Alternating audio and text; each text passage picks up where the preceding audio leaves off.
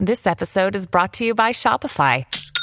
Forget the frustration of picking commerce platforms when you switch your business to Shopify, the global commerce platform that supercharges your selling wherever you sell. With Shopify, you'll harness the same intuitive features, trusted apps, and powerful analytics used by the world's leading brands. Sign up today for your $1 per month trial period at shopify.com slash tech, all lowercase. That's shopify.com slash tech. This episode is supported by FX's Clipped, the scandalous story of the 2014 Clippers owner's racist remarks captured on tape and heard around the world. The series charts the tape's impact on a dysfunctional basketball organization striving to win against their reputation as the most cursed team in the league. Starring Laurence Fishburne, Jacki Weaver, Cleopatra Coleman, and Ed O'Neill. FX's Clipped, streaming June 4th, only on Hulu.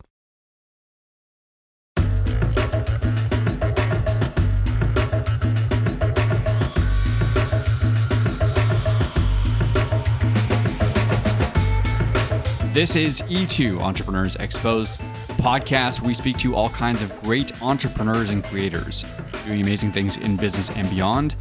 Today's episode is brought to you by Unbound Merino, offering versatile, high performance, and sustainable clothing that is antibacterial and odor resistant. It is amazing and comfortable. For more information on this company, go to unboundmerino.com. That's unboundmerino.com. What is it like to start a side hustle with a few hundred dollars only to see your business grow to a multi million dollar success story almost overnight? Ellie Gino is the founder and CEO of Bootay Bag, an intimate subscription box for women. Her initial version of the company started as store bought undies repackaged in recycled Amazon boxes with tissue paper and a love note. It's now turned into a full blown brand and community of women, specifically a community with over 210,000 followers on Instagram who can't wait to receive their personal box each month. In this episode, we discuss the birth of the Bootay Bag brand, Ellie's appearance on ABC Shark Tank, what it means to be a first time female founder at the helm of a fast growing success story, and much more. So, with that, let's get to the show.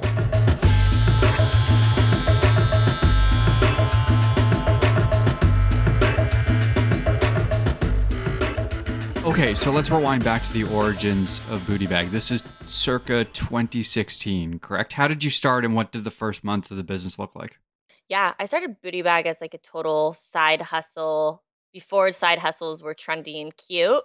I had a side hustle because I was poor and needed to pay some bills. I mean, I was like just scraping for something.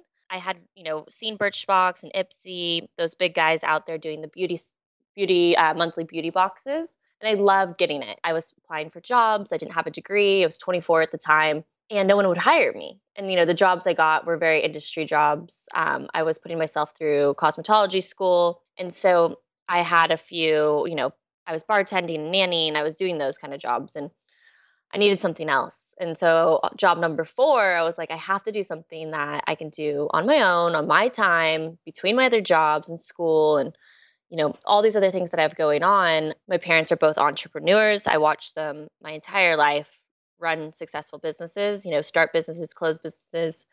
It didn't seem, you know, hard. And I hate to say that, but I was so naive. I mean, I, I had no idea, you know, how hard it would be, but I just, I didn't see the nine to five. So for me, it was like, you want to make money, you go out and do it with your hands. I took that idea of like having a subscription. I wanted to do something that I could afford um, product wise and do something that was more of a necessity. And so I came up with the idea of doing underwear in the subscription box.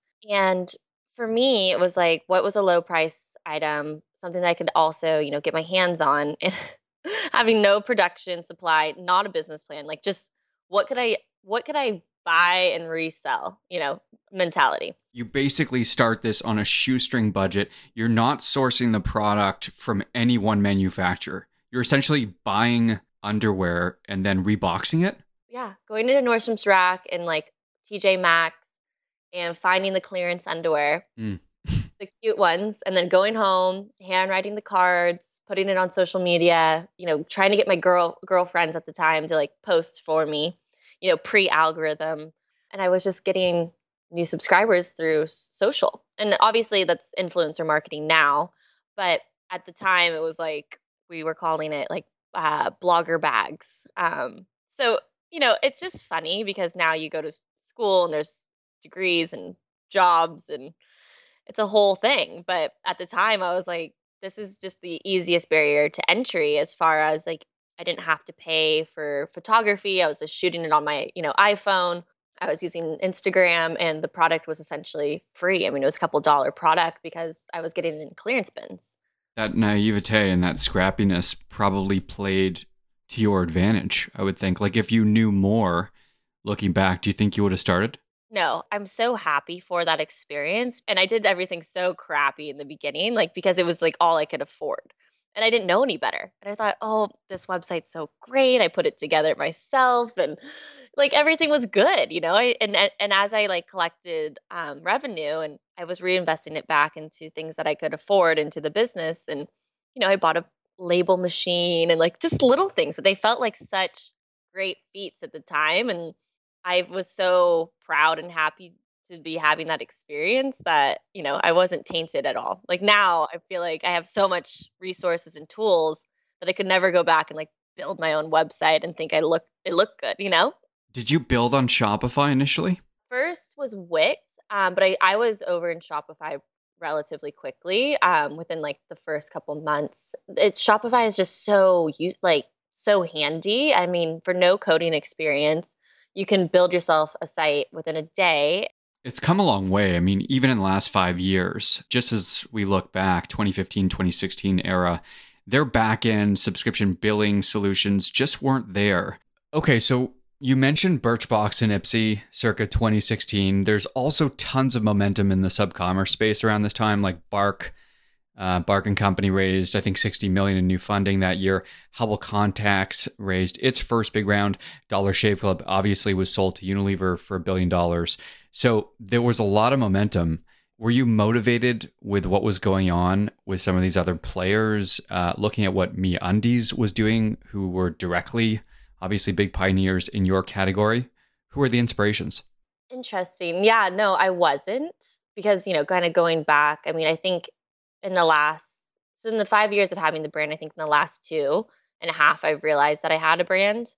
And that sounds a little bit naive, but I was kind of just you know, getting by day by day and doing my to-do list and focusing on like what I was building so much that I wasn't really even looking to build a brand. I was just looking to kind of make ends meet, invest back into the business, and it was very like basic and rudimentary. I was so heads down in the business, I wasn't even paying attention to what other people were doing or even realizing what I was building, I think, too. And I just remember distinctively like my personal shopping issues and experience was uncomfortable. I never related to the like Victoria's Secret angel aesthetic. I felt awkward and I I just wanted to change that and I wanted to create, you know, that community on Instagram that resonated with me and my girlfriends which was an everyday woman, you know, working multiple jobs or you know, going to school or doing whatever and wanting to feel good I was just really focused on what I was doing and not too much looking around at what those big boxers boxes were doing. And also, I don't think I ever thought my brand would be the size it is too. You know, I was very much like I think my goals were 100 people, you know, 100 subscribers, 200 subscribers. I was never even thinking this would be what it is now. Just to paint a relative picture, how many subscribers are you at now? Yeah, 50,000. Wow on top of the 210,000 followers on Instagram. And that number is obviously climbing. Yeah, yeah, it's crazy. It is, I mean, it is crazy. And it's just fun because, you know, I feel like the brand has really been created off of the community and I'm just feeding them what they want, you know, and giving them the product that they're asking for. So it's been really, really fun. It's been a journey. You mentioned that in the last two years you realized that you've you've built a brand why why do you say that? I mean, I'm not joking when I say I wasn't paying attention because um, I I had I had a huge mess up, and I just remember thinking like, wow, I don't have enough knowledge, education, background to be running this. Like, I I don't know where I can get my hands on.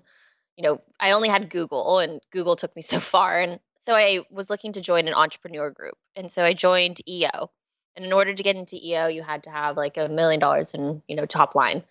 And I was like, ah, what do I have? I mean, Adam, like that. And I so I went in and like looked at Shopify and was like looking at my year end sales. And I think we did like 3.5 or something. And I was like, whoa, like, okay. I didn't even realize that we, you know, passed a million yet. And I was so heads down that I wasn't even paying attention to, you know, what was coming in. Mm-hmm. So EO is one sounding board. Uh, I imagine your team is another one. How has your team grown since 2016, and where are you at now? Yeah, team has always been really small. Uh, I have a I have a fabulous team. I, I have to say, I'm so so proud of my team. There's only five of us on the team, and all women, always has been, and um, most of them have actually been around for the last three years now. Is that intentional? Sorry, um, the all women thing. Um, interesting enough, it never was intentional. Um, but I think, and I don't even know if I, I can say it's intentional, but no, I mean, kind of, I guess. I mean, it's just you know, at some scale, once you start hiring, of course, we're gonna have to hire men. But um, you know, being only five of us right now, yeah, it's nice do you crave the physical office thing? Like, do you think post pandemic you'll look for a space and bring some people in? No, I mean, I never had that urge. I, I personally like to travel a lot as well. I mean, obviously not during the pandemic. So for me, you know, having a remote team and flexibility was a core value of mine. Um, so I also like to have, you know, the team take take advantage of that as well. So for us, I mean, I'll see them, you know, at conferences or we'll do retreats or virtual hangout. Um, I think that kind of fulfills that category. Mm-hmm. Um, I want to ask you about Shark Tank, but before I do, I just want to wrap up on the whole social media thing. Um, just got a couple more questions in this regard. So, given your experience on Instagram over the past five years, how has the algorithm changed? And what can you share in terms of how other D2C businesses should be thinking about using it to their advantage? Yeah, I mean, the algorithm is a beast and it changes so frequently. I mean, I think every six months, like as soon as you think you have it, your grasp on it, it changes. And for us, I mean, we had like no growth for the longest time, just like just barely just keeping steady, like a little slight uptick. Um, and we couldn't figure it out. And and there's not a you know direct source of where you could go to understand this. But I just have to lean into being authentic, talking to your community, taking surveys. You know, for us, we're trying to migrate them into our customer portal. So creating them a new experience where that we have a lot more ownership of. You know, we have the text messaging, we have the email marketing, we have other ways to reach them. And if you, if we're releasing a new product and or X, Y, and Z, we can't depend on the algorithm to, you know, represent the brand or to show the brand fully, we have to lean into those other channels. So for us, you know, we're building out an experience for them that they can come and do on our website that allows them to interact with us because the algorithm is just so touch and go. You just never know. And so it's hard to depend on that. But yeah, I mean, just creating that connection. I think there's a lot of brands, you know, trying to be authentic um, and trying to build community right now. And so I just think you just have to figure out who your target market is, who's not your target market, and allow people to, um, you know, give their opinions as you grow. Look, Bumble knows you're exhausted by dating. All the must not take yourself too seriously and 6 1 since that matters. And what do I even say other than hey? well, that's why they're introducing an all new Bumble with exciting features to make compatibility easier, starting the chat better, and dating safer. They've changed, so you don't have to. Download the new Bumble now. At Evernorth Health Services, we believe costs shouldn't get in the way of life changing care, and we're doing everything in our power to make it possible. Behavioral health solutions that also keep your projections at their best? It's possible. Pharmacy benefits that benefit your bottom line? It's possible. Complex specialty care that cares about your ROI? It's possible. Because we're already doing it. All while saving businesses billions. That's Wonder made possible. Learn more at evernorth.com/wonder. Speaking of target market, you mentioned on a previous podcast that you started this business with yourself as the target customer. Is this a good startup strategy in general? It's interesting because the target market when I first started was obviously younger. It was 18 to 24, 24 being like the absolute cap. And um, I'm almost 30 now, and we're seeing the the shift actually go 24 to 30. So the brand is growing with me, which obviously I pick out the designs, I run the community aspect, so it makes sense that you know I've matured and evolved, and so has the brand, which is exciting because I think you know there's so many other stages that we can still get into. But I mean, I'm so in touch with what's going on. So, you know, it's not, I don't need to like get a persona going and then jump in and be like, oh, you know, what are, what's the market say the research is doing? It's like, no, I know where they're going. I know what they're doing. I know who they're talking to. I know what brands they're looking at. Um, I know what festivals they're participating in. So it's just easy to tap that because it's just like I'm talking to one of my girlfriends. So, this idea of having Instagram be this very, very key acquisition pillar for you guys. When you talk about or think about the next version of community or social, do you think about, you know, where, I don't know, TikTok is headed as it relates to your business? I, I still think TikTok's kind of a fad scenario, but who knows? I, I might be wrong. We have such a good base on Instagram. I would just love to get away from that and create it on our, you know, with between our blog content and our website because I just think with any channel you're going to have this issue of it, such a pay to play. And so you're you're always combating that, you know, ownership of like views and engagement and you know, if you're not paying for ads, you know, they they don't favor your account as much. So you're always going to be battling that whether that's Instagram or TikTok or Pinterest. So for me, it's like how can I take ownership of that. And also, I think, you know, we do a lot of surveying and, and interaction with our customers on Instagram. If I can put that on my website, I can start collecting that data and use it. We'll definitely always be on those channels. It's the way that you funnel them in to the brand. You can engage with them and create community with them. It's been awesome, but the next level is to really have ownership for for for us as a brand how does like what does ownership look like how do you nurture the relationship are you communicating directly through email you're using instagram obviously what else yeah um well we're building it out on the website so there'll be like an interactive portion of our site that they can engage with us you know between voting and chat and blog content and you know we're we're launching into having a podcast so we're just trying to give them that engagement and community without having it be solely on one channel um, and just migrating them to us. You know, I haven't done it yet, so I'll have to report back on how it goes. But because we release new product every month, they're very interested to know what they're getting. Okay, so engagement is obviously an important factor. You talked about the challenges related to Instagram and the algorithm evolving, etc. There's other challenges that remain in this industry. What have been the key challenges that you've wrestled with and solved? And what issues do you think need to be addressed more broadly in order for your company and others to thrive? Well, I think across, I think for any e-com business right now, shipping is a nightmare. I mean, you see it. I don't know how much online shopping you do, but every every platform that I shop on, company wise, is like you know COVID nineteen or you know you're impacted by X, Y, and Z. I mean, the, their mail the, because everyone went e-com so quickly, like you know the postal service just cannot keep up, and so everything is just crawling to get to the consumer, which you know that's obviously our our issue, our biggest issue, just being on that monthly cycle of like how to get it to the consumer fast enough. Every year, it's such a big price increase, just that shipping, you know, line item that it's it's making it hard to uh, to maintain. Okay, let me ask you about Shark Tank. So, when did you go on the show?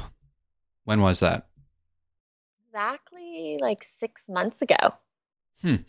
All right. Uh, middle of the pandemic, then you're at home. You what are watching the show, and then you decide I should apply. Yeah, literally. So, in true bootay bag fashion, no planning went into this. I was drinking wine on the couch. Uh-huh. I was watching Shark Tank and I was like, well, Bootay Bag could do this. I'm gonna apply.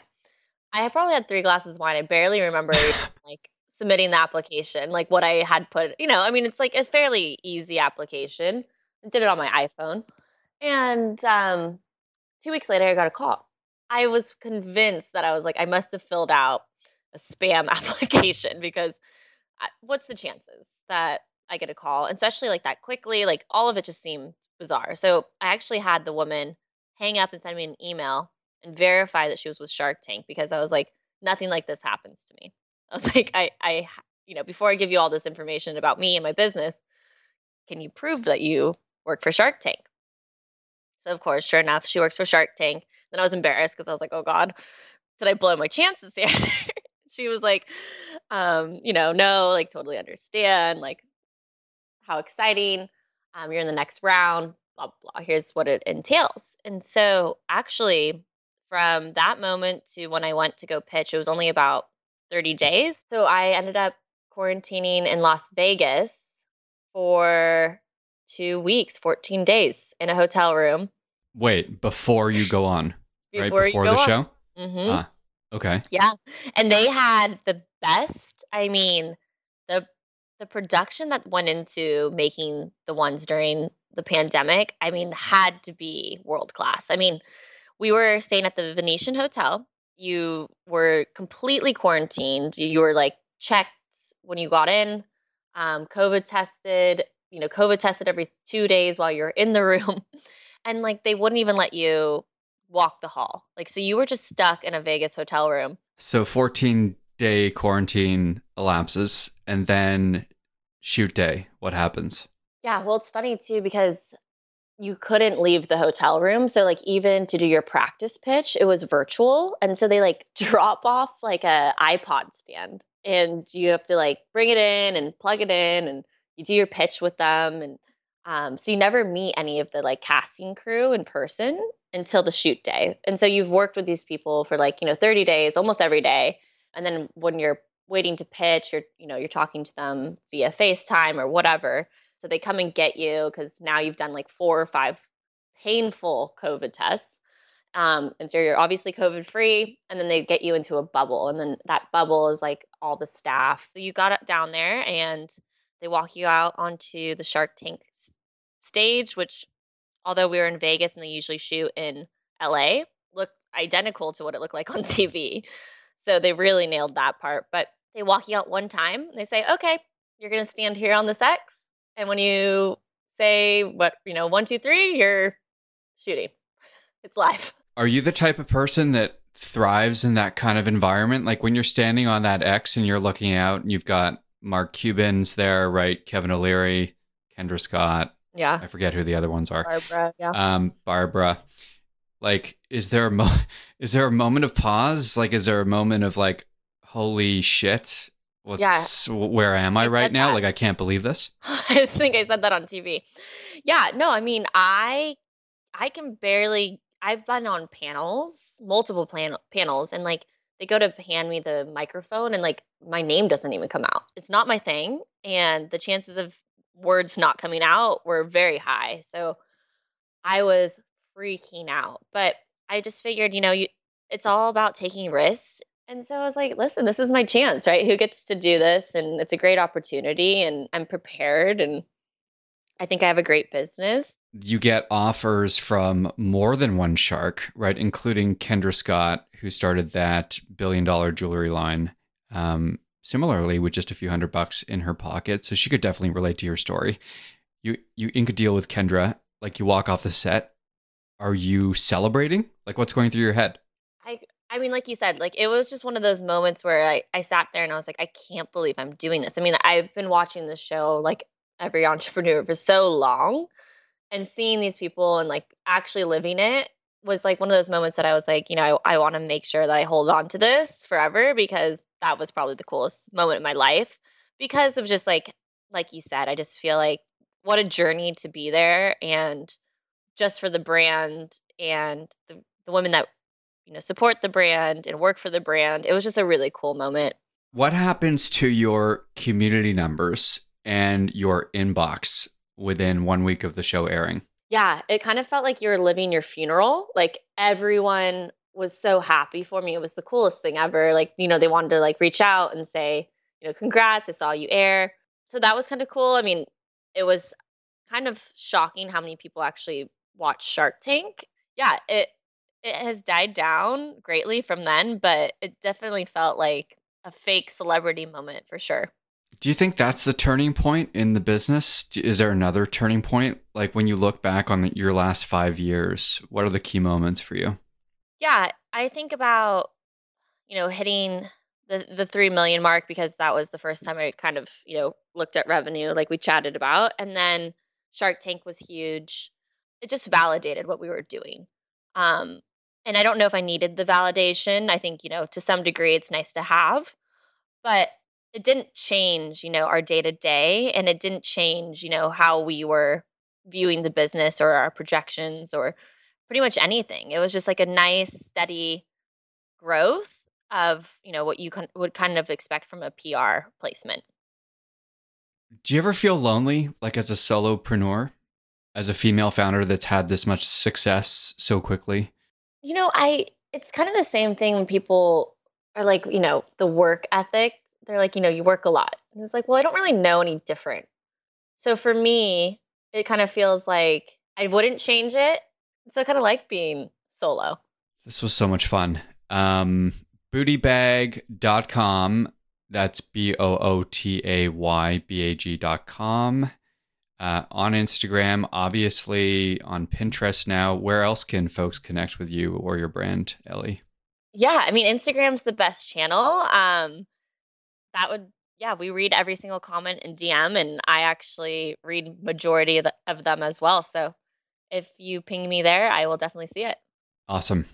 Thank you so much for coming on. I yeah. appreciate everything you shared and best of luck from here. Thank you.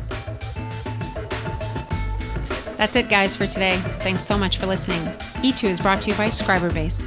Want to build recurring revenue for your business? Visit scriberbase.com for more info if you enjoy the show, download, share, or subscribe wherever you get your podcasts. You can also visit us at glow.fm slash E2 to become a supporter. Until next time, make today count with whatever it is you're working on.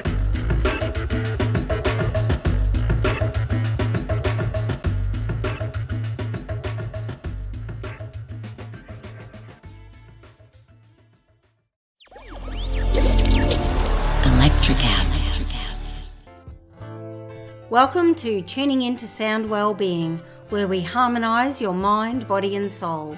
I'm Amanda, your sound therapy expert. And I'm Stephen, the curious explorer uncovering the mysteries of sound. Together, we explore vibrations, frequencies, and the power of sound therapy and tuning forks. Discover ancient wisdom, reduce stress, and tune into a healthier life. Subscribe to Tuning Into Sound Wellbeing today. Have you ever wondered what actually happens in Congress every day? Stay informed on Capitol Hill's daily happenings with a concise, factual summary of the Senate and House of Representatives activities from the previous session, free from bias, on the Congressional Record Daily Digest podcast. Subscribe on your favorite podcast platform and discover the process from the heart of U.S. politics. The Congressional Record Daily Digest, an Electricast production.